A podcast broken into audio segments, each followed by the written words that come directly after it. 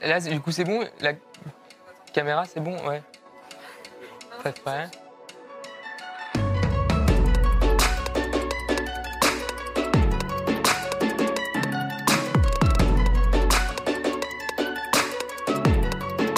Je pense qu'effectivement, c'est euh, finalement euh, une sorte de destin qui était un peu prédestiné. Mais effectivement, en tout cas, il y a une volonté de vouloir euh, casser un certain nombre de systèmes et en tout cas essayer de donner des trajectoires de sortie. Parce que casser, c'est facile, mais en sortir et trouver des chemins un peu viables ensuite sur le long terme, c'est déjà plus compliqué. Et franchement, j'ai mis à tel et, et c'est pas, voilà, c'est pas toujours aisé.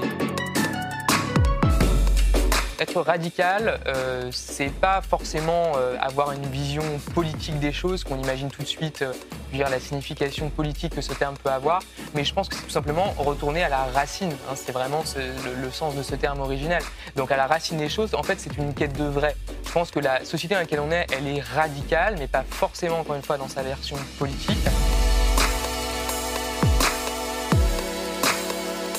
Le fait d'être conforme à quelque chose n'est pas en soi gênant. Ce qui est plus gênant, c'est l'embourgeoisement. Mais la réalité de la concrétisation euh, est toujours extrêmement éloignée de ces idéaux-là. C'est en cela qu'il y a un conformisme. C'est-à-dire qu'à un moment donné, voilà, l'exemple typique, je sais pas, ce serait quelqu'un de Sciences Po ou de n'importe quelle école, parce que j'ai rien contre Sciences Po en particulier, euh, qui va euh, parler d'humanitaire pendant tout son master, qui va faire des voyages humanitaires, travailler dans des associations, etc., pour euh, forer des puits d'eau en Éthiopie, c'est très bien, je veux dire, c'est absolument indispensable qu'il y en ait.